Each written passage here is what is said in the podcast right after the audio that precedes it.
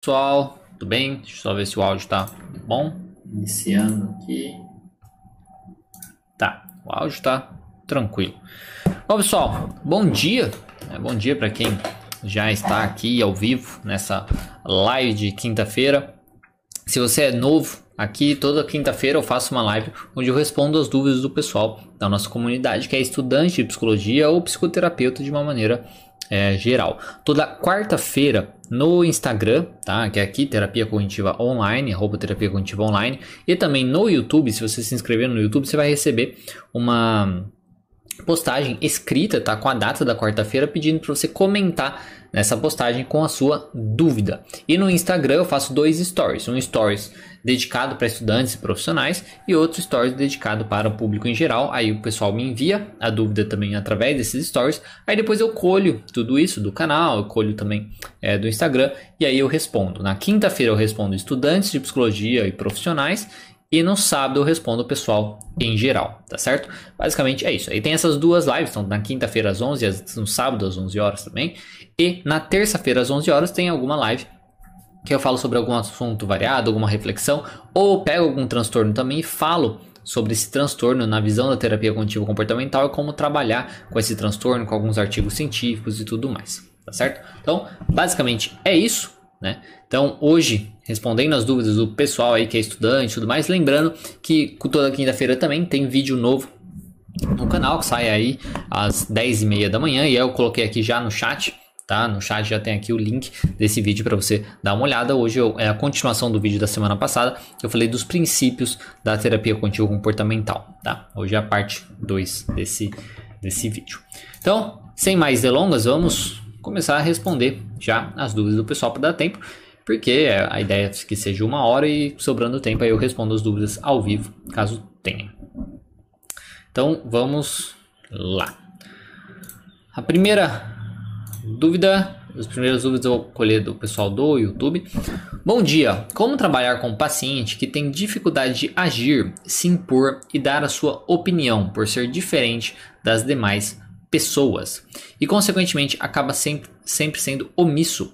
O mesmo sabe que o incomoda, é, que o incomoda, mas não consegue mudar. Então, inicialmente, né, essa questão, por exemplo, do paciente, ah, dificuldade de agir, de se impor, de dar sua opinião, tudo mais. Primeiramente, essa coisa de dar sua opinião, é, não, a gente não é obrigado a dar a nossa opinião, né? A gente tem mania é, de querer dar a nossa opinião também, não, porque eu tenho que falar, não sei o que, não precisa.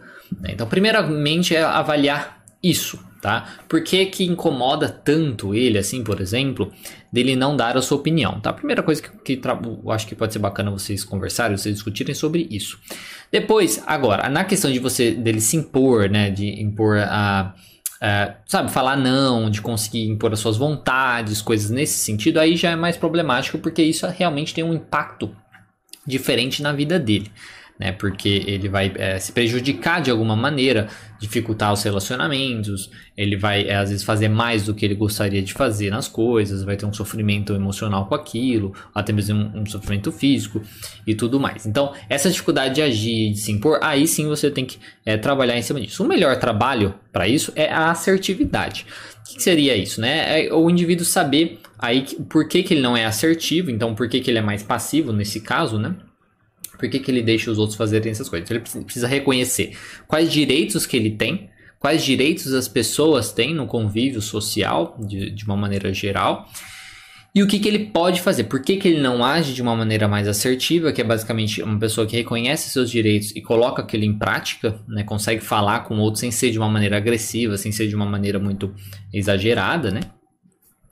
Então, por que, que ele não faz isso? Aí, trabalhar em cima disso, quais pensamentos que ele tem, porque às vezes ele tem, ah, se eu, se eu der minha opinião, se eu me impor, o outro não vai gostar de mim, as pessoas vão se afastar, coisas nesse sentido. Então, entender o porquê que ele não se comporta dessa maneira. E aí, trabalhar em cima desses pensamentos para ver se são verdade mesmo, esses pensamentos, tipo, por exemplo, os outros vão se afastar. É, ver se isso é verdade mesmo, se tem uma, uma lógica por trás disso. E se, não, e, se, e se tiver, trabalhar com tipo, tá, ok, os outros se afastariam porque você deu a sua opinião. E isso significa que eles são boas pessoas para você conviver, de certo modo. o trabalho seria também de aceitar talvez a realidade das coisas e talvez então não seja o melhor grupo é para você, coisas nesse sentido. Então o trabalho é muito em cima do medo dele, é, do, que impede ele de ter aquele comportamento. Tá? Então primeiro é reconhecer os direitos dele, o que, que ele pode realmente fazer, o que, que os outros realmente podem fazer de é, de não deixar ele dar a opinião dele, ou de cobrar uma opinião também, né? Porque ele tem direito de não, de não dar uma opinião, de não se expressar também, né?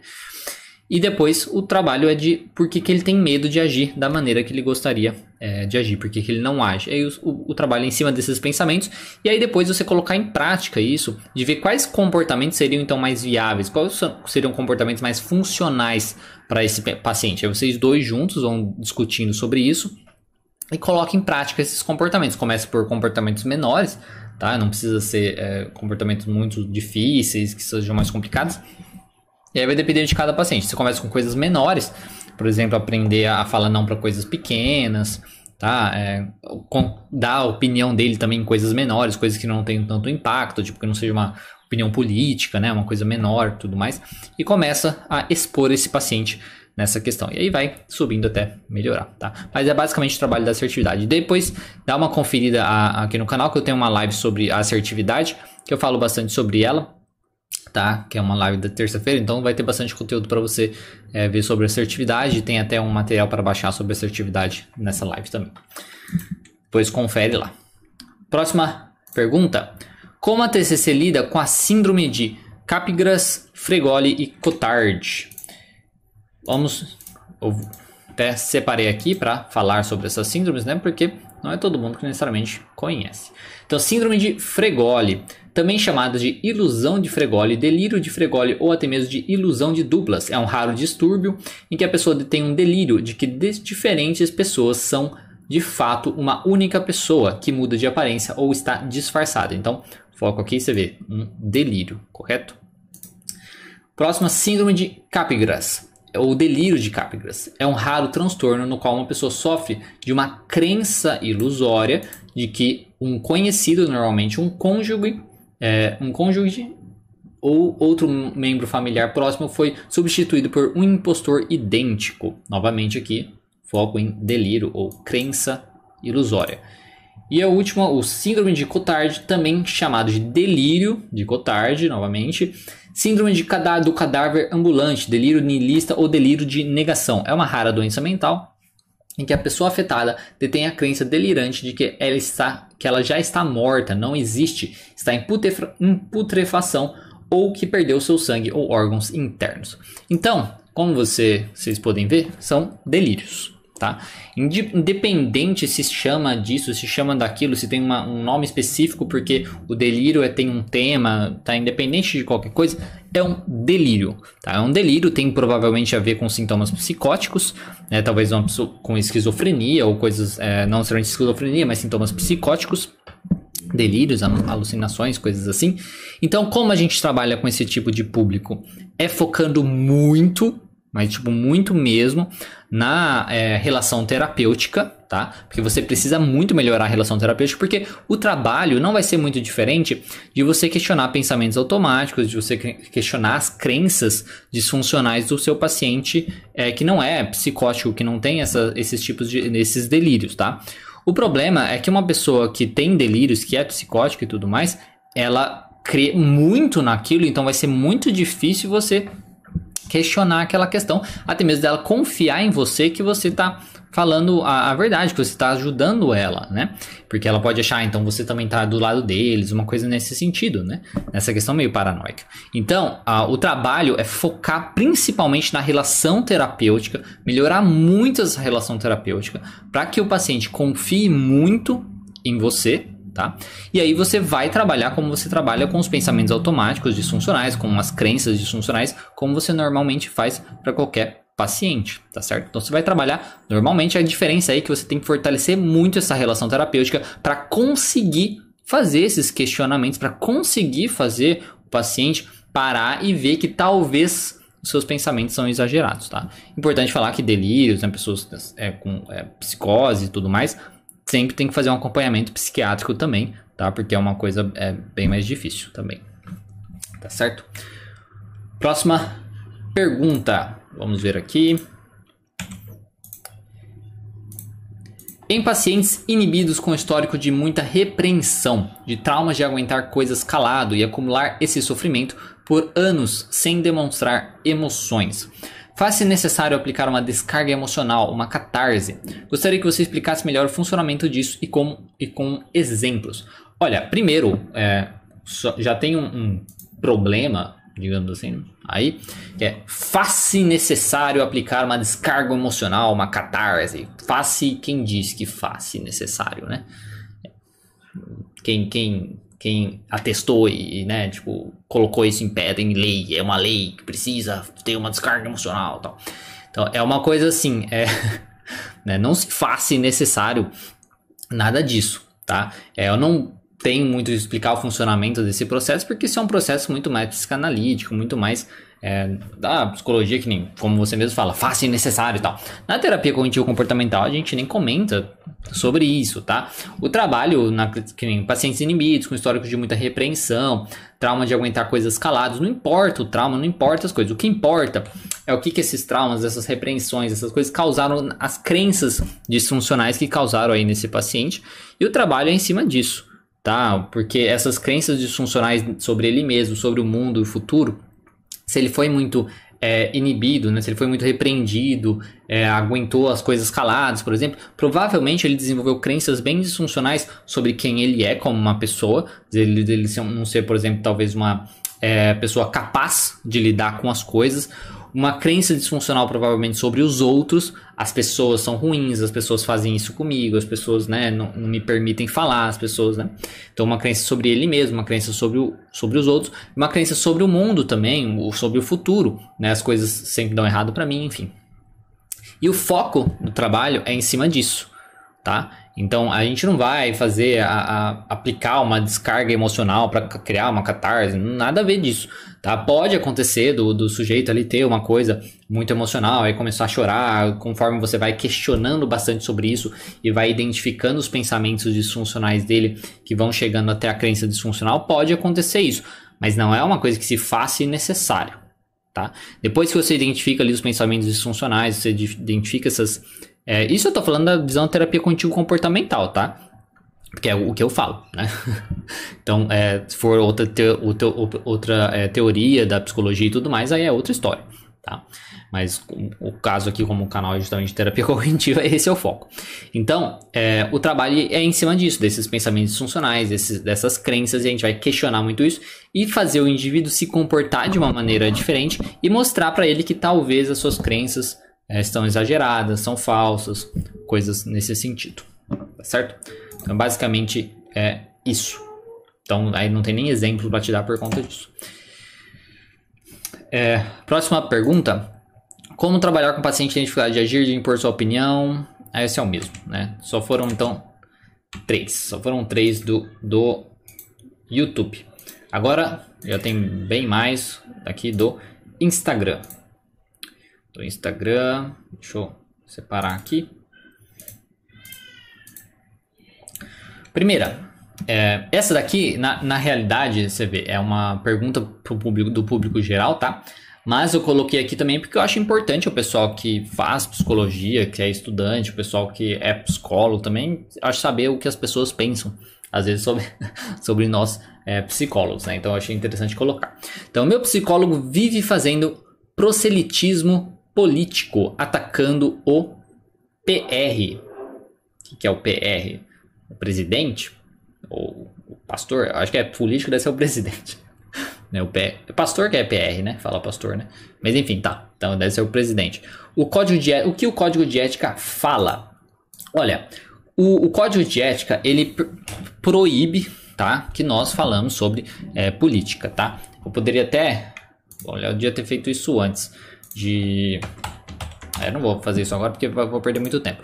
Mas de, de o código de ética meio que proíbe a gente de realmente falar uma questão política, de, que, de tentar às vezes combater uma coisa política de visão do, do próprio paciente, sabe? De fazer militância, digamos assim, né? Política, de tentar defender. Porque o nosso papel como psicólogo é escutar, né, ouvir o paciente e utilizar da, da nossa, da nossa linha de terapia para trabalhar com aquele paciente para melhorar a função dele. Então, assim, a gente falaria sobre política se aquilo tem a ver com o problema do paciente, né? Se ele for muito intenso na questão política, aquilo afeta o emocional dele, afeta as relações dele e tudo mais, a gente falaria sobre isso, tá? Daí na visão da sua é, abordagem e tudo mais, de cada profissional e tudo mais. Então, assim, o que a gente não pode fazer é é pregar, né? Tipo, falar assim, porque o Bolsonaro. Não sei se falei Bolsonaro, não sei se Bolsonaro vai atrapalhar a monetização, mas enfim, porque o presidente é, é, é, um, é um bosta, sei lá, é um ruim, é ruim por causa disso, porque não sei o que e tal.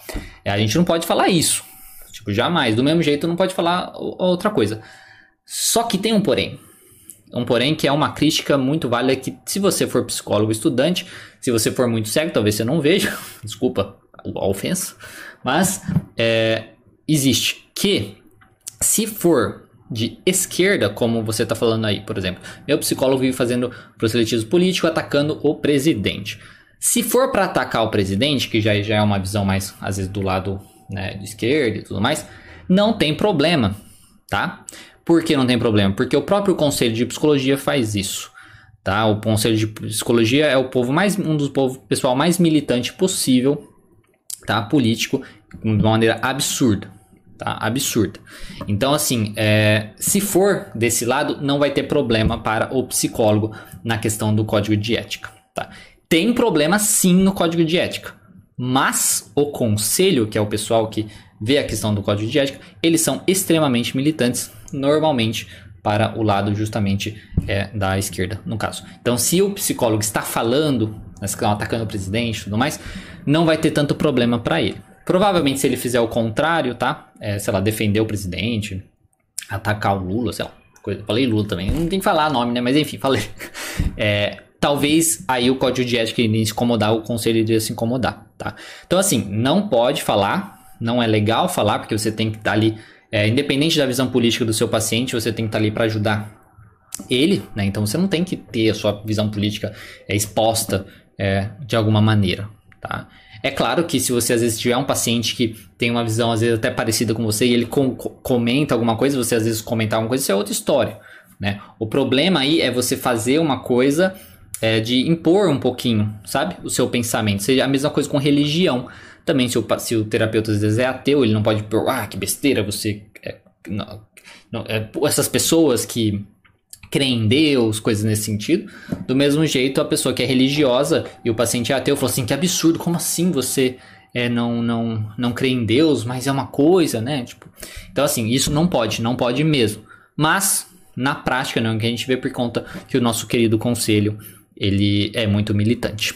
Tá, então é isso que eu teria para falar para você. Provavelmente você não vai ver, porque isso é uma pergunta para o sábado, que eu vou responder de novo. Mas o pessoal que está aqui acompanhando, que é estudante de psicologia, que é profissional, você vê como é uma preocupação. Isso é uma coisa que eu imagino, né? Na verdade, eu reflito muito sobre isso, que isso, digamos, é, queima muito a imagem da psicologia. Tá? A psicologia que é para focar em saúde mental, né? Que é para focar no desenvolvimento pessoal que é para focar nas pessoas se fortalecerem, enfrentarem seus transtornos, enfrentarem né, os seus problemas do dia a dia, os seus problemas individuais de cada um, como nós somos todos diferentes, né, porque nós somos indivíduos, ela acaba focando, sendo vista pelos outros como uma, uma política, uma questão mais política, militância de defesa de grupos X e grupo Y. Tá. Então, e aí acabam indo contra é, fulano e tal. Isso é muito triste. Mas enfim, é isso que eu tenho para falar sobre essa questão. Próxima pergunta: conceituação cognitiva. É, não é uma pergunta necessariamente, não tem como eu falar tudo sobre conceituação cognitiva, mas basicamente eu vou fazer um vídeo que vai lançar no mês que vem, não sei se vai sair para o mês que vem ou vai sair para novembro, tá? Sobre conceituação cognitiva, vão ser dois vídeos na verdade, que vai falar um pouquinho mais. Mas basicamente, conceituação cognitiva é como a gente utiliza aí, é o que a gente utiliza para ver o funcionamento daquele paciente. Então, depois a gente saber o modelo cognitivo dele, né, tipo a situação que gera as interpretações dele e as reações que ele tem, a gente consegue investigar aí as crenças disfuncionais dele. Então, as crenças que ele tem sobre ele mesmo, sobre o mundo, sobre o futuro, e os comportamentos de segurança dele, que são os comportamentos que ele faz quando ele tem, quando é ativada aquela crença. Então, tipo, um paciente ansioso, né? Ele, ele teme, né, que vai acontecer alguma coisa se ele for fazer uma apresentação, aí ah, vou travar, não sei o que, não vou conseguir. Logo, eu não vou, então. Então eu vou evitar essa situação, vou evitar fazer a, a apresentação. Isso aí é um comportamento de segurança. Essa água aqui era, era velha, mas enfim. tá, então isso é um comportamento de segurança. Aí você vai ligar essas duas coisas, comportamento de segurança para crença, para descobrir a suposição desse paciente. Tipo, se é, eu tiver esse comportamento, a minha crença não vai acontecer ou ela é, vai, vai, não vai aparecer para os outros. Se eu não tiver esse comportamento, eu vou, a minha crença vai acontecer e tudo mais. Então ele desenvolve regras de funcionamento. Então a conceituação cognitiva ela vai mostrar tu, tudo isso pra gente. A gente tendo essa visão, a gente sabe onde a gente vai trabalhar. Então a gente vai trabalhar em cima da crença, qual é a crença que a gente vai trabalhar para questionar aquela crença, questionar aqueles pensamentos que tem também, quais comportamentos que a gente tem que é, fazer com que o sujeito não tenha ou, ou, ou, troque por um outro comportamento mais funcional e por aí vai, tá certo? Então basicamente é isso que a conceituação cognitiva é e funciona e, e para que, que ela serve, tá certo? Então, mas eu vou fazer mais vídeos sobre essa conceituação que vai sair provavelmente mês que vem ou até em novembro, que eu já não lembro. É, que aí você é, vai poder conhecer um pouquinho mais. Próxima pergunta. Bom dia, Diego. Como diferenciar um psicopata e um sociopata? Obrigado. Essa pergunta também eu até coloquei no geral, mas enfim. Normalmente, isso vai, vai variar de autor, tá? Se você pesquisar, vai ter gente que vai falar assim que é a mesma coisa, tá tudo dentro do transtorno de, de personalidade antissocial, tá? Mas algumas pessoas vão falar assim, não, o psicopata é, um, é, um, é uma pessoa que é mais fria, tá? Então ele vai agir mais é, mais cálculo, entendeu? Mais frieza naquele comportamento. Então ele calcula tudo aquilo, é mais, ele pensa mais sobre aquela questão, ele faz aquilo com uma certa frieza. E o sociopata é uma pessoa que é mais emotiva. Tá? Ele realmente ele também não se importa com o outro, todas essas questões, mas ele é mais emocional, no sentido que ele age muito mais por impulso. Então ele faz as coisas quando ele faz é muito mais por impulso, de uma raiva, de uma de se sentir, né, de for absurdo aquilo e tudo mais, tá?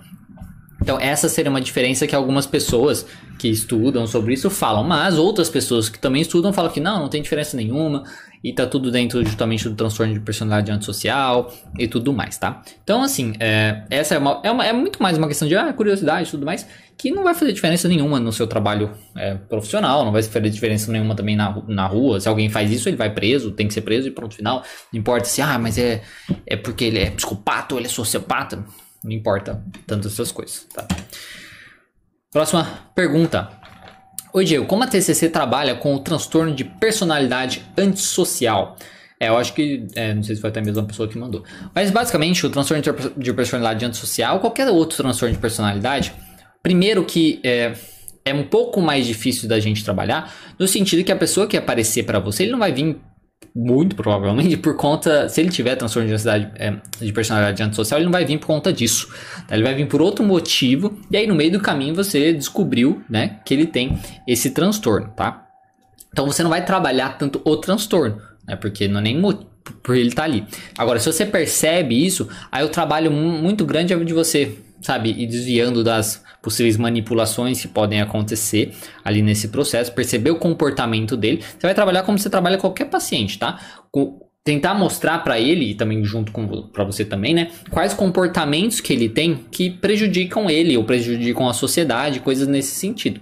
Tá? E aí você vai tentar trabalhar com ele, dele perceber quando ele está querendo ter esses comportamentos, querendo ter essas, essas ações e tudo mais, e agir de uma maneira diferente nesse processo, tá? E tentar agir de maneira diferente. Isso é do mesmo jeito. A questão é que você vai ter que ter uma melhor é, relação terapêutica com esse paciente. Assim como a questão da psicose e tudo mais, a relação terapêutica tem que ser muito mais forte, tá certo? Mas o trabalho é o mesmo. Você vai trabalhar em cima das metas do paciente, tendo o total cuidado para não ser manipulado por esse paciente tá? De certo modo, porque se ele realmente tiver isso, a probabilidade de ele querer te manipular de alguma maneira é tudo isso. Então é perceber quais comportamentos que ele tem que prejudicam ele mesmo, que prejudicam a sociedade e tal, e os comportamentos que ele tem que podem prejudicar a terapia também, como por exemplo uma possível manipulação. Então estude bem, ela vai, a ideia é estudar bem o transtorno de personalidade e trabalhar como você normalmente trabalha, só com esse pé atrás, mais ou menos, e melhorando a relação terapêutica, tá certo? Mas a gente não vai trabalhar diretamente o transtorno. Ah, vou trabalhar o transtorno de personalidade antissocial e tal. A gente vai trabalhar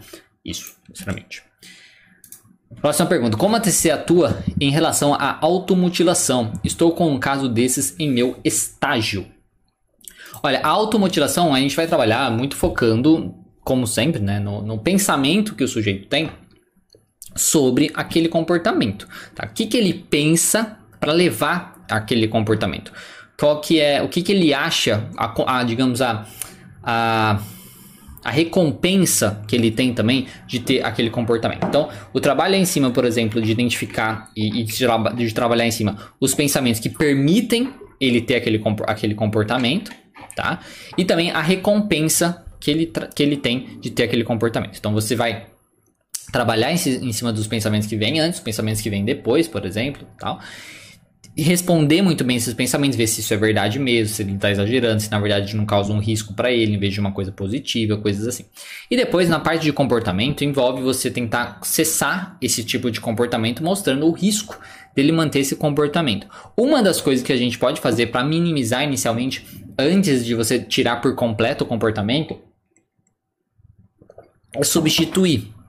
Né? Então, por exemplo, se ele se corta, né? você substituir por é, ajudar o paciente a substituir, pra, sei lá, segurar uma pedra de gelo forte. Porque causa uma certa queimação, uma dor, né? Só que não causa nenhum mal para a pessoa.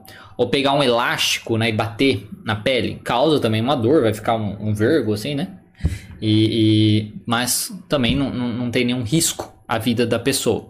Então, uma substituição assim do, do, desse comportamento de automutilação para um outro comportamento que cause uma dor e aí que vai ajudar naquela na, na, na, no sentimento dele, enfim, inicialmente pode ajudar, pelo menos para você tirar o risco, para você tirar o risco daquele paciente. Aí depois você trabalha com ele de você retirar esse comportamento. Então isso é uma das coisas que a gente pode fazer. Novamente, tem que ter uma ótima relação terapêutica, trabalhar muito bem esses pensamentos dele para você conseguir fazer a introdução dessas coisas para ele confiar em você que vai dar tudo certo, tá certo?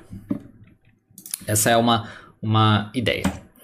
Próxima pergunta. Livros para estudar sobre emoções. Olha, livros sobre emoções, deixa eu até ver aqui. Tem um, um livro emoções. O que eu gosto de, das emoções é justamente, não sei se você acompanha ou não, eu gosto do Paul Ekman, né? Paul Ekman, que é um, é, deixa eu ver, Onde tá?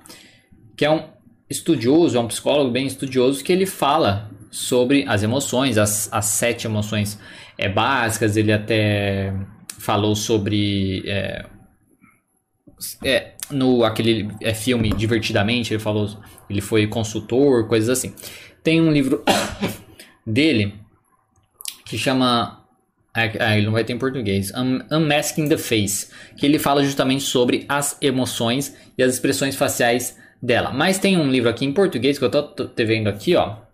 Deixa eu ver se eu, se eu consigo compartilhar a tela. Que é.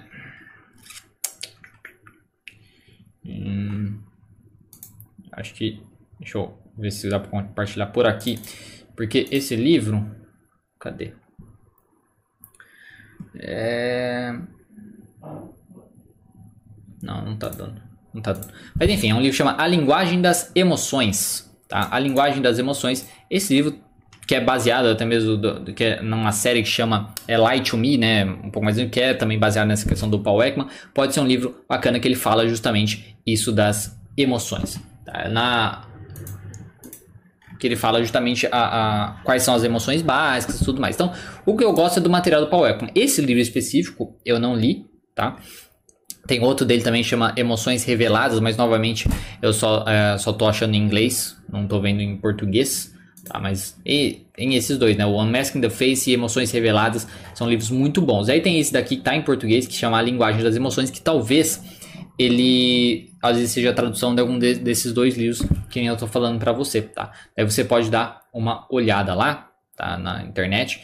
A linguagem das emoções pode ser interessante. Eu mudei aqui e não voltei. Então, o, o, material, o conteúdo que eu gosto sobre emoção é isso, tá? Do material do Paul Ekman. Dá uma pesquisada lá, eu vou até escrever o nome dele aqui, colocar no chat para você dar uma olhada. É. Paul Ekman. Aí, Paul Ekman, eu digitei aqui, né, nos comentários, para você dar uma pesquisada. Aí tem vários, tem um site dele também, que ele fala das emoções e tudo mais. Deve ter bastante conteúdo em português, também.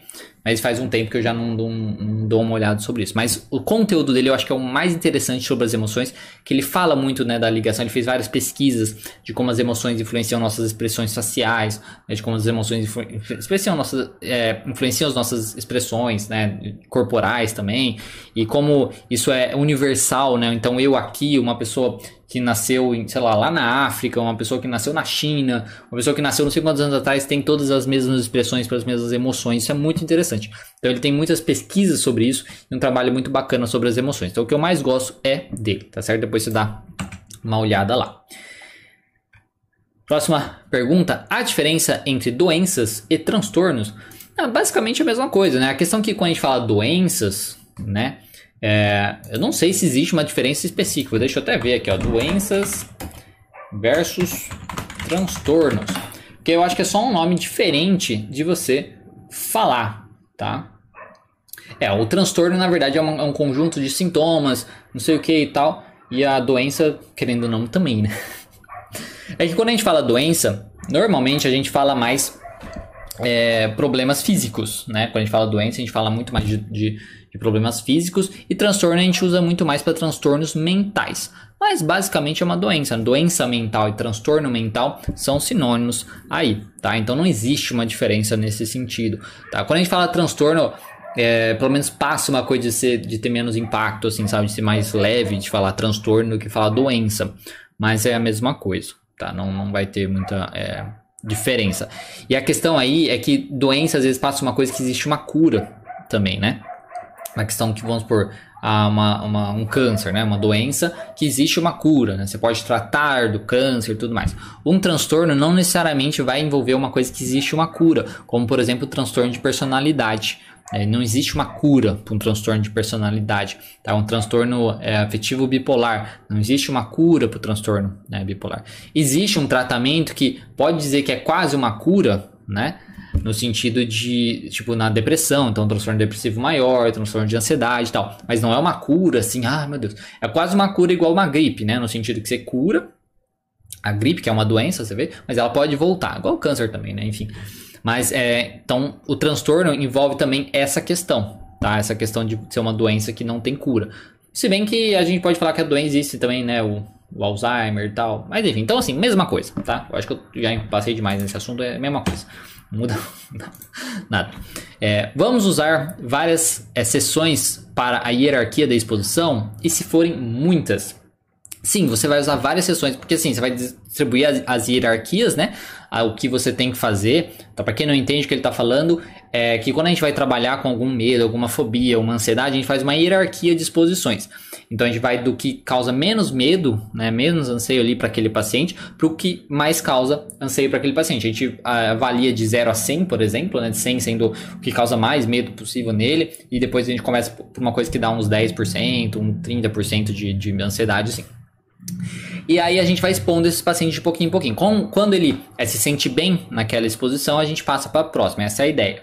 É, então a pergunta é: vamos usar várias sessões para a hierarquia das exposições? Sim, tá? Você vai usar várias sessões, na verdade é quase o tratamento inteiro assim nesse, nesse processo. E aí vai variar muito do paciente. Tá? Tem paciente que em uma semana já consegue pular para a próxima para a próxima hierarquia, depende da disponibilidade de tempo que ele tem de colocar aquilo em prática, de qual é a exposição. Tem exposições que são mais difíceis de serem feitas, tem exposições que são mais fáceis. Uma exposição, por exemplo, dele ligar para alguém todo dia é muito mais fácil de fazer. Uma exposição dele dirigir todo dia talvez não seja mais fácil, porque depende da disponibilidade dele do, com o carro e tudo mais. Então vai variar muito, tá? Mas basicamente a gente vai fazer até estar tá bem tranquilo e a gente pode, a gente passa para a próxima. Então pode passar de várias, é, ser várias semanas, uma só é, exposição, tá?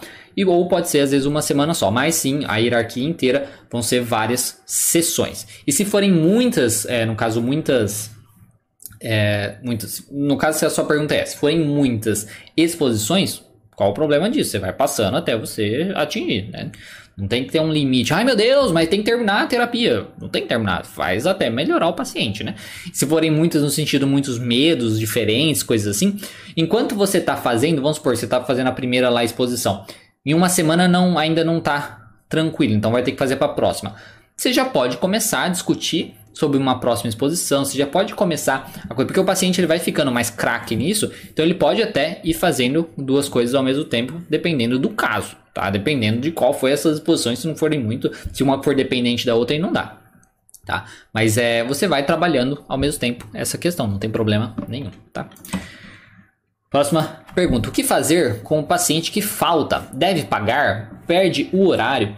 Isso é uma coisa individual, Tá? Isso é uma coisa bem individual que você pode é, definir com o seu paciente. Você tem que definir o que é melhor para você. Tá? O que eu gosto de fazer? O que eu gosto de fazer é o seguinte: faltou sem avisar, principalmente, eu cobro. Tá? Eu cobro, eu cobro a sessão. Desmarcou em cima da hora, também eu cobro a sessão. Então eu deixo bem claro isso para o paciente no sentido, olha, é, desmarcou, né? Tipo, você não me avisou e tal, eu fico ele com o horário fechado, então eu preciso cobrar a sessão, porque eu fiquei com o horário fechado, poderia ter marcado outra pessoa e tudo mais. Né? Então eu preciso cobrar a sessão. Desmarcou muito em cima da hora também. Agora, se, se você desmarcar é, com um dia de antecedência e tal, aí a gente só remarca e tal e revê. Aí beleza, aí eu não cobro, tá? Um dia de antecedência eu não cobro. E também se for imprevisto. Tá? O paciente, ah, tá vindo para a sessão, quebrou o carro. É imprevisto, né? não tem como. Aí eu não vou, não vou cobrar também. Mas, se acontecer imprevisto toda semana, né? toda semana, ah, agora não dá pra ir. Aí já não dá certo, né? Então falo, falo isso para ele também, tipo, olha, mas não dá para acontecer imprevisto toda semana, tá? E aí você pode ir reforçando essa questão conforme as coisas forem acontecendo. Se acontecer muito, reveja também o seu é, o seu contrato com esse paciente, tá? Esse contrato que você fez com ele sobre essa questão das faltas, nós, e você pode definir, tá? Tem gente que define, por exemplo, três faltas consecutivas perde horário, tá? É, então vai de depender muito de você, você que é o, o, o, profissional aí, que é a pessoa que, que está, que você tem que ver se você está disposto a ficar ali com aquele paciente dessa maneira ou se você tá disposto, não, não dá para ficar assim, tá atrapalhando o tratamento, tá atrapalhando tudo, né? Então, é, segue em frente. Mas então vai depender, tipo, isso na questão se deve pagar ou não vai depender de você. Normalmente se paga se não avisa com antecedência, tá? Ou se for da psicanálise, se for outra linha de terapia, vai falar que paga por conta da resistência. Ah, você não vê por conta de resistência e tal, tem que pagar mesmo assim. Então vai depender da teoria. Na minha, é mais por minha conta mesmo. Próxima pergunta. Dicas para quem está iniciando o estágio da clínica em TCC. Olha, dicas que nem eu já falei é, antes, né? É comece, né? é estude e vá com calma. Eu acho que a principal dica é vá com calma, questione bastante, tá? Então estude o básico, estude o básico, que é o modelo cognitivo, né? Que é o que você. Basicamente, a primeira coisa que você precisa saber é o modelo cognitivo para você poder explicar como funciona a terapia cognitivo comportamental, explicar esse modelo cognitivo para o paciente. Tá? Para ele entender que é os pensamentos que geram ali as reações dele e tudo mais. Então estude isso, primeiro, o básico. Faça a sessão, vá com calma, né? faça, não evite. E questione bastante para você poder montar esse modelo cognitivo, para você poder explicar esse modelo cognitivo. Tendo essas informações, aí vá estudar baseando no que o cliente te trouxe, do paciente, do que o paciente te trouxe. Aí o paciente ansioso vai estudar a TCC para ansiedade, aí o paciente depressivo vai estudar a TCC para depressão e coisas nesse sentido. Tá certo? Essa é a minha dica. Próxima pergunta: Quais técnicas da psicologia comportamental ETC, ATCC mais usa em atendimento? Usa um reforço, reforço positivo? Sim, usa reforço positivo, mas talvez não exatamente do jeito que eu não sei como que a, a comportamental usa o reforço positivo no seu, na sua prática. Né? Eu sei da parte teórica do reforço positivo, mas não sei na prática se tem uma coisa. A gente usa muito questão, por exemplo, reforço positivo, se fosse é, a pessoa se gratificar, né? Falar, nossa, muito bem, não sei o que. O psicólogo fazer isso também, né? De se gratificar, coisas nesse sentido. Não sei se isso entraria na questão do reforço positivo, né? É, dela, por exemplo, criar às vezes uma caixinha com coisas dela colocando dinheiro, né? toda vez que ela tem um comportamento positivo ali colocando dinheiro, depois no final ela comprar alguma coisa para ela, por exemplo, isso também é, eu acho que é um reforço positivo, né? Então imagino eu na questão da comportamental. Mas o que a gente mais usa, mais é, é, o principal é a exposição, como eu estava comentando, são as exposições, né, os experimentos comportamentais, tá? É o que a gente mais utiliza da comportamental, são as técnicas aí de exposição e experimentos comportamentais.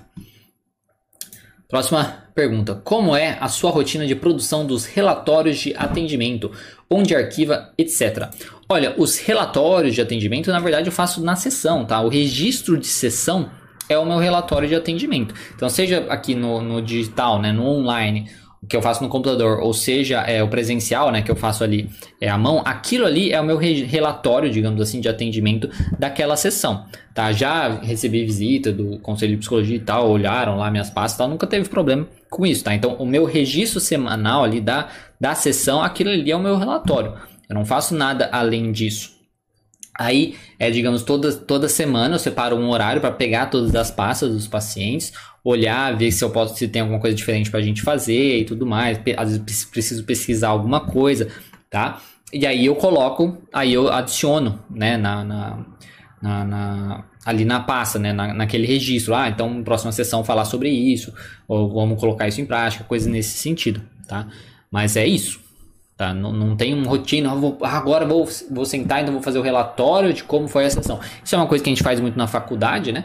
Mas, pelo menos na terapia cognitivo comportamental, você não precisa é, fazer isso. Onde arquiva é um fichário mesmo, né? um fichário ali com chave, onde você tem as pastas ali dentro. Ou você tem no seu computador, né? Aí você tem que ver especificamente com o conselho, mas eu acho que é simplesmente ter uma pasta segura, um computador com senha, coisas nesse sentido, ou um pendrive também, que você coloca o pendrive dentro de uma gaveta e, e fecha a gaveta, tá certo? Próxima pergunta: Como estruturar a primeira sessão? Olha, a primeira sessão, basicamente, o que você precisa ver a queixa do paciente, então o que, que traz, que trouxe ele ali. Então, o que trouxe aquele paciente ali é explicar como a terapia cognitivo-comportamental, no caso se for terapia cognitivo-comportamental, funciona, ou como a sua terapia funciona, essa é a minha visão, tá? Na TCC a gente faria isso. Então, se você for de outra linha e for diferente, aí já não, não saberia dizer. Mas eu imagino que seria assim também. Explicar como a sua linha de terapia funciona. Então, qual é a queixa do paciente? Ele vai falar queixa, é, como surgiu, como tá, como está atualmente, tal, tal, tal. Explicar como a sua linha funciona, basicamente, é trabalhando essa queixa dele, meio que explicando, para tentar dar uma luz um pouquinho maior e ver também as expectativas dele com a terapia. Tá, então ver a expectativa dele com a terapia, porque se for muito é, baixa a expectativa dele, é você subir a expectativa dele. Tipo, ah, eu acho que não vai funcionar e tal. Você fala assim, não, mas eu já, já trabalhei com casos assim, se for verdade, né? Tal, e funciona por conta disso, blá blá blá, né? Explica para causar um pouco mais de esperança, dar mais esperança para esse paciente. Se for expectativas muito altas, no sentido de vou, não quero nunca mais sentir ansiedade na vida, por exemplo, aí você tem que trazer para a realidade. Não, isso não vai acontecer, a ansiedade faz parte da vida, é uma emoção básica e tudo mais.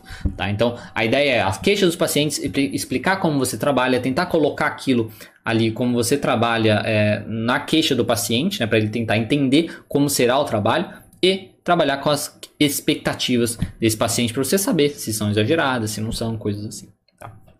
É isso que eu diria seria a primeira sessão, o primeiro encontro né, com o paciente.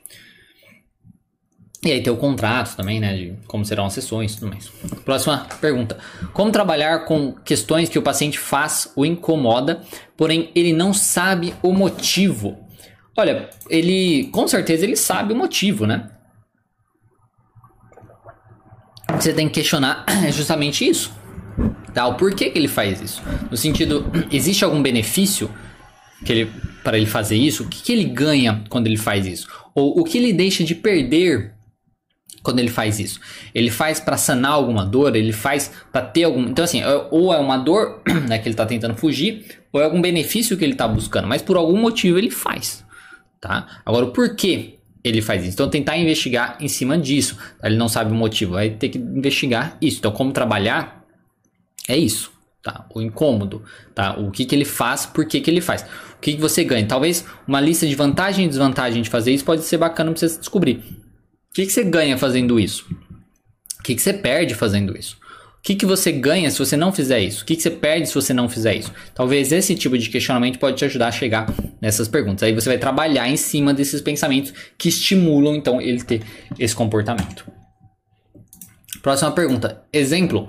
Ao ser questionado. Ah, é a, é a, continuação. Exemplo. Ao ser questionado por que tem determinado comportamento, diz não saber. Então, exatamente, ele sabe. Aí é o questionamento que tem que ser feito de um jeito diferente. Então, vá questionar em cima disso, tá? Tentar ver maneira diferente de questionar essa a, de, de fazer essa, essa, essa pergunta para ele.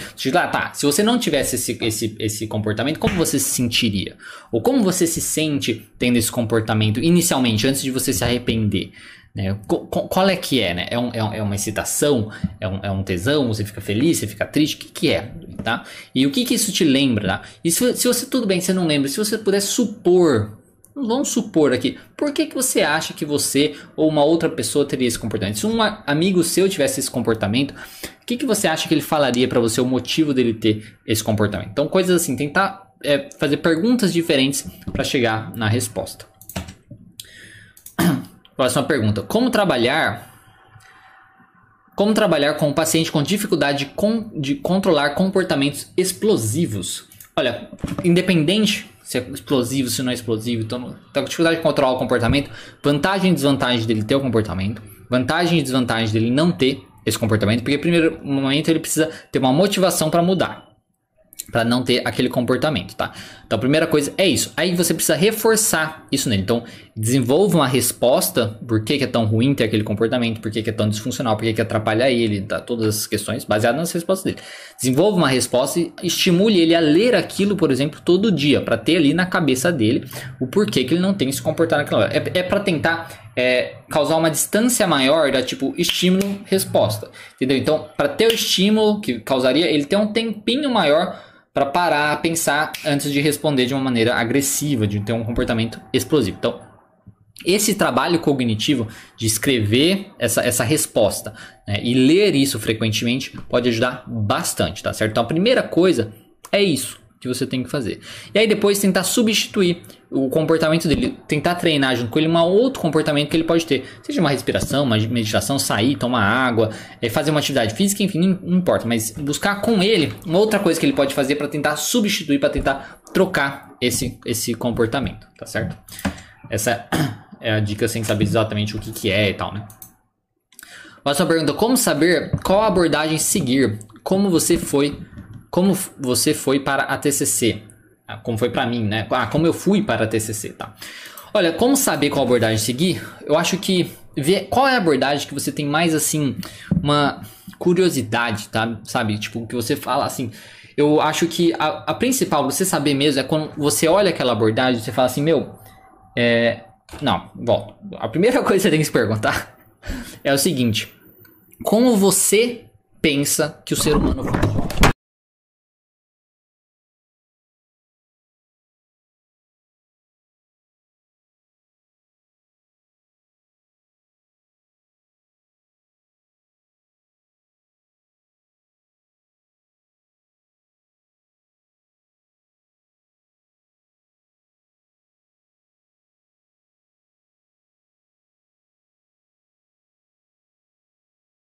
Olá, voltou. Então, bati a mão aqui e. Enfim, acho que a pergunta que você tem que perguntar, se fazer é essa. Como você pensa, como você acha, como você, né, as nossas reflexões aí sozinho e tal, que o, o ser humano funciona? Como você acha que ele funciona? Por que ele se comporta como ele se comporta? Tá? Eu acho que essa pergunta é muito válida. Aí você fazendo esse questionamento, tente você trazer uma teoria, desenvolver uma teoria do porquê você acha que o ser humano se comporta dessa maneira. Tendo essa resposta, você pode talvez se identificar mais, se, se aproximar mais das teorias que se aproximam mais do seu pensamento de como aquele ser humano funciona. Foi assim para mim, tá? Antes da terapia da, da psicologia, eu já pensava o funcionamento do ser humano em, em torno dessa questão comportamental, tá? Da, da, da cognitiva também. Eu já pensava mais ou menos isso sem saber necessariamente que era isso. Durante a faculdade eu achava que seria, era importantíssimo que você tem que saber psicanálise, porque como, onde, lógico que não, você tem que saber psicanálise, Freud e tal. Achava isso, tem muita gente que acha isso, provavelmente às vezes a gente que está assistindo aqui vai achar, lógico que tem que saber, mas não tem, né? Mas enfim, é, tem gente que acha. E eu achava isso também. Fiz focando em psicanálise e tudo mais. E depois vi que não, não, não é do jeito que eu acho que é muito é, exagerado, muito assim tal. Pra mim, tá? Minha, minha opinião. E aí depois eu acabei descobrindo que a TC encaixava assim, tipo, perfeitamente do jeito que eu pensava que o ser humano funcionava. Então essa é a melhor maneira de você saber qual abordagem você é, vai seguir. E foi assim é, para mim, tá? E também pense numa abordagem que você está mais confortável de fazer, tá? Eu não estava confortável com psicanálise, porque a psicanálise, principalmente a que eu fiz de Lacan e tudo mais, era uma coisa muito mais séria, de você não poder fazer isso, não poder fazer aquilo. O professor falava de não poder falar, tipo, olá, tudo bem? Não poder falar, olá, tudo bem, entendeu? Porque, nossa, tudo bem? Como assim tudo bem? Porque eu tô aqui. Então, tipo, nossa, então é uma coisa muito. Ah, que, sabe? Então, assim, se você não estiver confortável também fazendo essa linha de terapia, não vai ser para você. Então, são essas duas coisas que eu diria para você. Próxima pergunta. Deixa eu só ver se o microfone está no certo, tá certo. É possível é, ser psicólogo sendo tímido? Sim, completamente. Eu sou uma pessoa extremamente tímida, é, menos hoje, né? Mas sou uma pessoa tímida. Poderia considerar aí, antigamente tinha transtorno de ansiedade social, tá? Então, completamente possível. A questão é não evitar as coisas. Vá, faça, é, vai atender, vai fazer o que você precisa fazer, tá? Não evite as coisas, mas é totalmente possível. E se você vê que está te atrapalhando de alguma maneira a sua timidez, vá buscar uma terapia para trabalhar a sua timidez e te ajudar no seu, trata, no seu, no seu trabalho, tá certo? Próxima pergunta. Vou fazer meu primeiro atendimento de estágio semana que vem. Conselhos. É assim que o mesmo conselho que eu falei, né? É, anteriormente. Comece, estude muito o modelo cognitivo, estude, estude muito, é, se for, não sei se é modelo cognitivo, terapia cognitiva que você vai trabalhar, estude muito a teoria que você quer para você poder passar isso para o paciente. Eu não sei como o seu professor vai falar isso, tá? Se não for TCC, mas é para você poder fazer isso. Então, estude a queixa do paciente. Então, pergunte bastante na primeira sessão, pergunte, mais pergunte do que fale. Aí você colete, colete todos esses dados, explique como você trabalha, explique como funciona a, a visão da psicologia, ou pelo menos você, se não for para explicar por causa da sua linha de terapia, veja como funcionaria ali, coloque naquela, naquele processo, né? E veja e, e trabalhe em cima disso. Aí depois, entre as sessões, vá buscar como a sua linha de terapia enxerga, né? Enxerga ali aquele transtorno, como ela trabalha com aquele transtorno e tudo mais. Então vai por partes, tá? Vai com, vai com calma. Tá? Não precisa, você não vai precisar resolver o problema do paciente na primeira ou na segunda, nas primeiras sessões. Tá? Vai com calma, tá? Vai parte por parte até você ganhar um pouco mais de, de confiança. Próxima pergunta. Você acha melhor saber um tema aprofundado ou um pouco de tudo? Eu acho melhor os dois. Eu acho os dois, tá? Porque, assim, é, saber um tema aprofundado, você pode ter os dois, tá? É claro que se você só saber um tema aprofundado, não é legal, tá? Não é legal porque, querendo ou não, nós lidamos... Se você está falando de um tema meio geral, tá? Das coisas, é, se você está lidando né, com o ser humano e tal, vão ter pessoas bem diferentes que às vezes você ter conhecimentos variados pode ajudar bastante. Então, se você só saber um tema aprofundado, pode te atrapalhar um pouco. E se você saber de tudo um pouco, mas não ter nada aprofundado, você também não se torna um especialista naquilo e não fala as coisas com tanta propriedade. Então, acho que é bom tudo. Você ser muito aprofundado numa coisa, mas conhecer um pouquinho de cada outra coisa, tá? Nem que seja um pouquinho, tá? Eu falo um pouquinho, teorias da psicologia, você não vai saber tudo de todas as teorias da, da psicologia. Mas talvez uma, umas coisas ali e tal, se você for conhecer, só vai te acrescentar, tá? Não vai ser uma coisa negativa isso, mas se aprofunde numa coisa e aí vá ver coisas de uma maneira mais curiosa, tá? Conhecer curiosidades do mundo, curiosidades de tecnologia, curiosidades também de psicologia, de uma maneira geral, tá? Essa é a, a dica. Próxima pergunta. Nossa, tem um monte de perguntas, não sei se vai dar tempo. É, dificuldade em evolução de pacientes adolescentes com TAG. Tem ferramentas para trabalhar autoestima? É dificuldade em evolução de pacientes com TAG. É, tem ferramentas para trabalhar autoestima? Olha, a autoestima você vai trabalhar, como eu sempre falo, tem um vídeo meu sobre como é, tá correndo tempo, eu vou falar assim, assim. Então tem um vídeo meu sobre autoestima aqui no canal que pode te ajudar. Então procura lá terapia cognitivo comportamental, é autoestima, alguma coisa assim que pode te ajudar esse vídeo, tá certo? Na questão do paciente com tag, eu não sei o que te falar, né? Não, não tem necessariamente a sua é, queixa aqui, né? Do, do, qual é a dificuldade com o paciente para eu poder falar. Próxima pergunta. O aconselhamento psicológico é dar conselhos sobre a resolução dos problemas do paciente? É você orientar o paciente, né? Não é necessariamente dar conselhos, tipo, ah, eu acho que você tem que fazer isso. Tipo, é mais no sentido, olha, se você, a gente sabe que se você tiver esse tipo de comportamento, isso pode te ajudar. Se você continuar tendo esse, esse padrão de comportamento, pode te prejudicar bastante, baseado nisso, tal, tal, tal. Então é você orientar o paciente a mudar ali os comportamentos dele, mudar as coisas, porque é um, é um jeito mais direto de você trabalhar com o, o paciente, tá certo? É, é isso.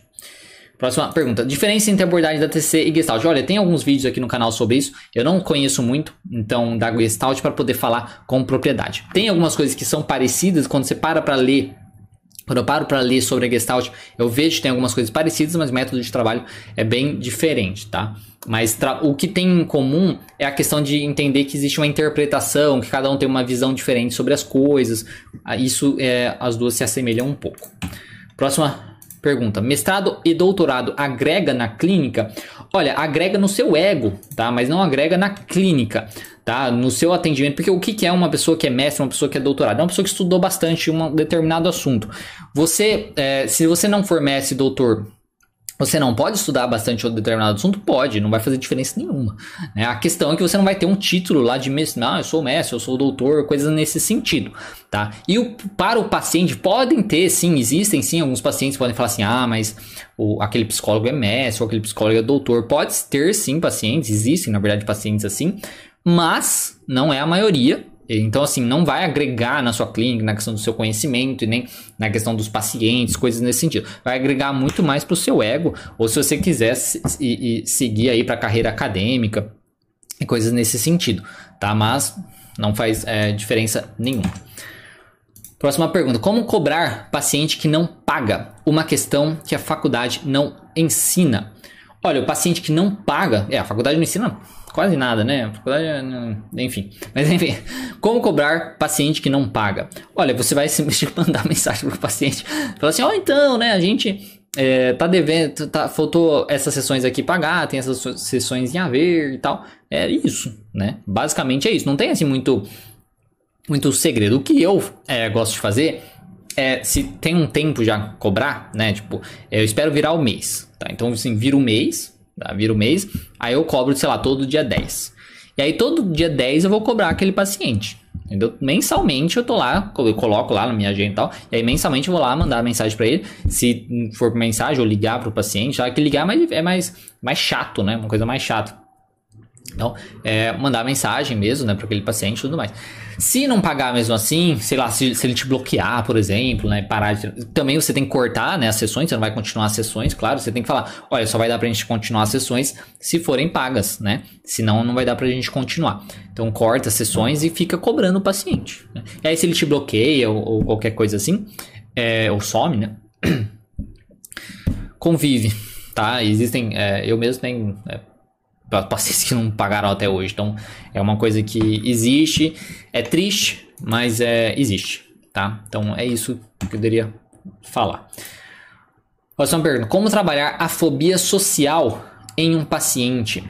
Olha, a fobia social você vai trabalhar do mesmo jeito na questão das exposições, tá? Então, você vai pegar o paciente, expor ele ali numa em várias situações, vai colocar uma hierarquia de situações, expor ele nessas várias hierarquias, tá certo?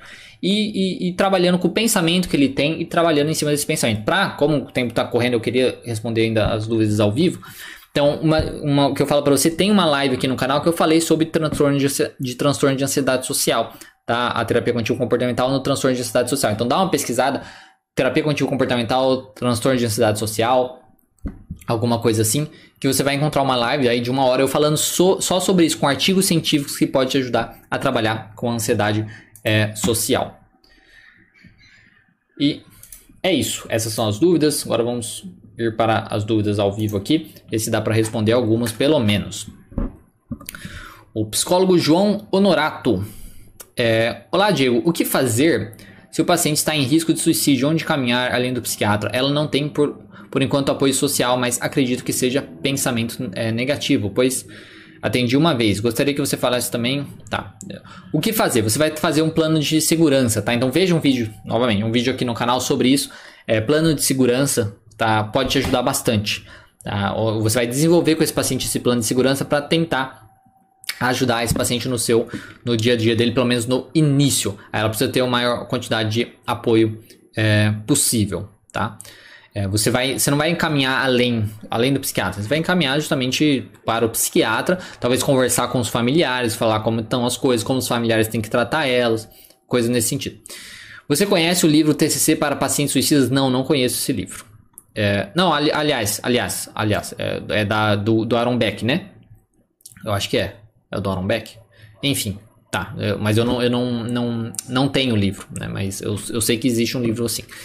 Everlado, bom dia. O João, novamente, gostaria que você falasse também quais são os nossos limites enquanto terapeutas a lidar com isso, lidar com a questão do paciente suicida. Olha, o limite.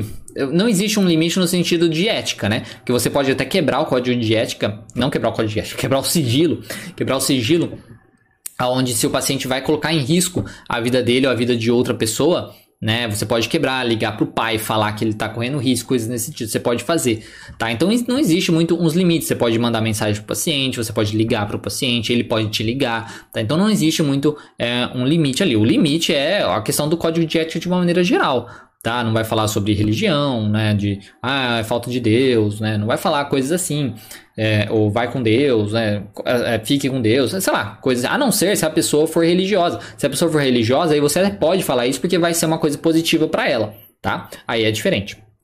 Mas o limite é isso, é dentro da própria questão do código é, de ética você tem que pensar também no, no menor mal, tá? Você vai querer melhorar aquele paciente. Então, assim, é, o limite é, é, salvar a vida daquele paciente, tá? Então, faça de tudo para salvar a vida daquele paciente. Então, é meio desencana disso e foque na vida, tá? Foque na... Ai, ah, tem um limite terapêutico. Foca na vida. Para salvar a vida daquele paciente, você faz. É, o Ulisses, olá, bom dia. É, Falco, como você aborda a carência afetiva? Olha, vai depender do pensamento que a pessoa tem sobre aquilo. Então, o que que faz ela ser tão carente assim? Qual é a crença aí de desamor dela, né? Digamos assim, ah, o outro, é, ninguém me dá amor, ou se eu não fizer assim, o outro não vai gostar de mim, enfim. Que, qual é o, o pensamento que ela tem que faz ela agir dessa maneira, tá certo? A Rosângela, oi professor, turminha, bom dia. É, como enfrentar os problemas que procrastinamos devido a pessoas sentir dor, é, pressão alta, exemplo, comprou um apartamento e a construtora faliu e a pessoa não tem força nem de ir atrás de um advogado. A linguagem das emoções tem em PDF, a Rosângela está falando também. Olha, você vai trabalhar, ok, ela, ela não tem força para ir atrás de um advogado. Tá, mas se ela não for atrás, qual vai ser as consequências disso? É bem vantagem e desvantagem de ficar parado, vantagem e desvantagem de fazer, tá? E, e dividir em passos. Tá? Ir atrás de um advogado às vezes é muito longe, ela tem que não sei que tá. Divide em passos. Tá? Primeira, primeira coisa, pesquisa o advogado. Depois separa os advogados. Depois liga primeiro para os advogados para ver como é que é, se eles trabalham com isso. Então separa em passos, tá? Quando a pessoa tem muita preguiça ou ela tá doente, tem algum transtorno depressivo, coisas nesse sentido, separa em passos menores aquela coisa que ela precisa fazer, tá certo? E aí vá colocando de pouquinho em pouquinho para ela fazer? Ulisses, putz, sério que é militância pura? Muita militância, Ulisses. Se você seguir. se você seguir o Facebook assim de, de do pessoal é, ligado com psicologia ou, o conselho é, de psicologia, o CRP, assim, é só isso, tá? É só isso apostar. É, é 80% isso e, sei lá, 10% coisa deles, assim, do conselho e, e 10% coisa de psicólogo mesmo, que importa para os psicólogos, que importam para as pessoas, para o indivíduo, sabe? Ah, o resto é militância. Militância, coisas nada a ver. Tipo assim, tudo bem, pode ser bacana, por exemplo, ó. Talvez algumas pessoas vão interpretar mal isso, né? Mas é. Por exemplo, qual é a, a, a relevância para um conselho de psicologia ficar postando. Ah, hoje é dia do índio. Entendeu? Tipo, então assim, o foco é, é, é, é isso. O foco é isso. Aí, quando nessa postagem ainda hoje é dia do índio, tem lá porque as populações indígenas no governo e perdeu e não sei o que. É isso. Entendeu? Não é nem só tipo, ah, é dia do índio, opa, legal, pá. Não, é tipo dia do índio, porque perderam muitos direitos, porque não sei o que. É isso. É, é, esse, é, é isso que o Conselho de Psicologia posta, é isso que o Conselho de Psicologia faz, basicamente. Então, essa é a função deles. É, isso, é por isso que a gente paga a nossa unidade, tá? Para eles fazerem isso. Bom, é, a maioria, pelo visto, é inglês mesmo. O, o Davi Massari colocou. É, então, a maioria é inglês, mas você deve conseguir encontrar que nem esse da linguagem das emoções em português. A Lilian, oi Diego, como a TCC vê os sonhos? Eu fiz um vídeo, vários alguns vídeos sobre isso, da TCC, é, como ela vê os sonhos, você pode encontrar aqui no canal, tá? Depois você dá uma olhada, tá certo, Lilian? Mas basicamente a gente vê como a ciência vê os sonhos. Na verdade é muito é variado, cada pessoa vai interpretar de um jeito, né? Mas é uma questão mais científica de porque existem poucos estudos. Não, sei se existem poucos, na verdade existem muitos estudos sobre o sonho, mas não tem uma definição, tá? A definição assim mais básica que a gente utiliza é a questão que os sonhos é uma mistura de desejos, né, no que a gente tem vontade, do que a gente gostaria, né, nossos sonhos, coisas assim, nossos medos e coisas que a gente viu no dia a dia, tá? Pequenas coisas do nosso dia a dia, seja da nossa percepção, assim, é, da nossa atenção, eu esqueci o nome da diferença, da nossa atenção, assim, que a gente está prestando atenção, e seja daquelas coisas que acontecem ao nosso redor que nós não necessariamente estamos prestando atenção, mas que o nosso cérebro está captando. Aí mistura tudo isso embolado lá e é nosso sonho. É, Spinola, vai ficar gravado, infelizmente não posso ficar agora. Sim, sempre ficam gravadas essas, essas lives e tudo mais certo? O Marcelino, boa tarde. Espinola, Faco, para eu declarar que a minha abordagem é TCC, eu preciso necessariamente ter uma especialização em TCC, uma vez que já sou formado em outra abordagem? Não, nada a ver. Você é formado em psicologia, você, na verdade, é, se você for psicoterapeuta, digamos assim, eu acho que não, não precisa ser necessariamente ser psicólogo, mas enfim, não precisa ser. Você não pode falar que você é especialista em terapia cognitivo comportamental tá? Para você se falar especialista em TCC, você precisa ter a especialização em TCC. Agora, psicólogo é, cognitivo, eu acho que isso pode. Psicólogo que trabalha na linha terapia cognitivo comportamental, isso pode. Terapeuta cognitivo comportamental, pode, não tem problema é, nenhum. Pelo menos não é, regula não é regulamentada, né? A TCC no país, não tem nada disso. É, Andréia, bom dia. Você poderia falar em outra oportunidade sobre transtorno depressivo recorrente sem sintomas psicóticos, pois não encontrei vídeo relacionado. Tem um vídeo sobre isso, tá? Que eu falei sobre transtorno depressivo recorrente, ou a, a distimia, né? Mas eu acho que tem. Eu, eu, eu usei outro nome, mas procura com é, distimia, que eu falei um pouquinho sobre isso, tá? É o Elson. É, Diego, a gente pode digitalizar, mas eu posso também fazer uma live depois sobre isso, tá? Certo, Andréia? Vamos vou colocar na, na lista aqui. O Elson. Diego, a gente pode digitalizar o material trabalhado em terapia para ficar mais prático de guardar? É, isso você tem que ver necessariamente com o conselho, tá? Eu imagino se você seguir na questão de guardar o material digital, seguir as orientações lá de guardar às vezes num pendrive num lugar que vai estar trancado com chave, numa pasta que vai ter um protegido por centos, assim, eu imagino que não tem problema nenhum, tá? Andressa, engraçado, tenho muito interesse no entendimento do ser humano pela linha psicanalítica, estou no primeiro semestre, mas também tenho admiração pela TCC, me parece mais prático e com resultados mais imediatos. É, então, se parece mais prático e tudo mais, mas se você tem entendimento do ser humano, porque assim, você não tem que fazer só o que é prático, né? No que ah, isso é mais prático e tudo mais, você tem que fazer o que também você vai se sentir bem fazendo. Se você não concorda com a visão da TCC, aí não vai ser tão legal, legal para você, né, trabalhar com a TCC. Rosângela Silva, aqui nos Estados Unidos o paciente paga duas sessões, uma é a depósito e as cobranças já é cobrada pela atendente assim que você chega e se apresenta. Isso é uma opção também. Se você tem secretário e tudo mais, você pode fazer isso, da, pessoa pagar antes. No online eu faço isso, né? no online eu, o paciente paga antes, então é, fica mais fácil assim no online. Agora no presencial a gente às vezes tem alguns acordos assim para pagar depois. Né? É, um pré-adolescente de 12 anos que fica sempre com a mãe e tem ciúmes dela com o pai. Como posso trabalhar com ele? Olha, precisa ver qual o pensamento que ele tem sobre isso, tá? Infelizmente não dá para estender mais aqui que o tempo já passou, só vou até meio-dia e 10. É, o Greg, os pacientes têm é, direito a ter acesso ao prontuário? Sim, eles têm direito a ter acesso ao, ao prontuário. É, se, se, um paciente pedir o prontuário meu, não vai entender nada, né? Mas enfim. Mas sim, eles têm direito de acesso ao prontuário. E você tem que guardar os prontuários por 5 anos também, tá? Então você tem que guardar por 5 anos ali o, o prontuário daquele paciente. É, psicólogo João Honorato, em relação a pagamentos, eu faço o contrato assinado e coloco que o pagamento deve ser acertado antes por pacotes e ao final da mesma. E tem dado certo, tem tido menos problemas com a inadimplência. Aí, ó, pessoal, sigam a dica aí do João Honorato, façam isso, façam um contrato, quando você fizer o contrato ali da ação, não faça simplesmente um contrato falado, faça um contrato é, escrito é onde o paciente assina, você assina e tudo mais, colocando o valor e tudo mais, como será o pagamento e tal. Isso com certeza vai diminuir bastante essa questão da inadimplência. É, Rosângela, obrigada. É, obrigada, professor, né? É, a Bruna, eu concordo com você, Diego. Existem muitas coisas da nossa profissão para discutir e passa longe. Exatamente, passa muito longe. E o, o problema é que não tem esse debate, né? Se você for tentar ter esse debate, até mesmo com estudantes de psicologia, você vai chamado de, de, de fóbico ou de ista. Algum, algum fóbico você vai ser, ou algum ista você vai ser. Então não tem muito, é, não tem muita conversa, né? E não tem muita é, ciência, não tem isso. É, é militância, não tem jeito. É, a Catiusi, é, boa tarde. Quais são as dicas mais importantes para quem está começando a atender? É começar, é estudar a terapia, a teoria que você gosta e começar. Tá? Começar, não, não perca isso. E como eu, como eu falei aqui durante a live inteira, vá com calma. Tá? Vá com calma, pergunte bastante. E aí, conforme você vai tendo mais dados daquele paciente, aí você vai é, pesquisando. Não precisa, por exemplo, ah, eu vou estudar tudo, entendeu? Tipo, ah, eu vou estudar depressão, vou estudar ansiedade, vou estudar transtorno, é, é, é, é, transtorno de personalidade, vou estudar tudo. Não faça isso, não precisa fazer isso. Tá? Vai com calma, estuda cada caso. Então estuda, claro, separe um dia às vezes para estudar um tema diferente, tudo mais, pode ser bacana.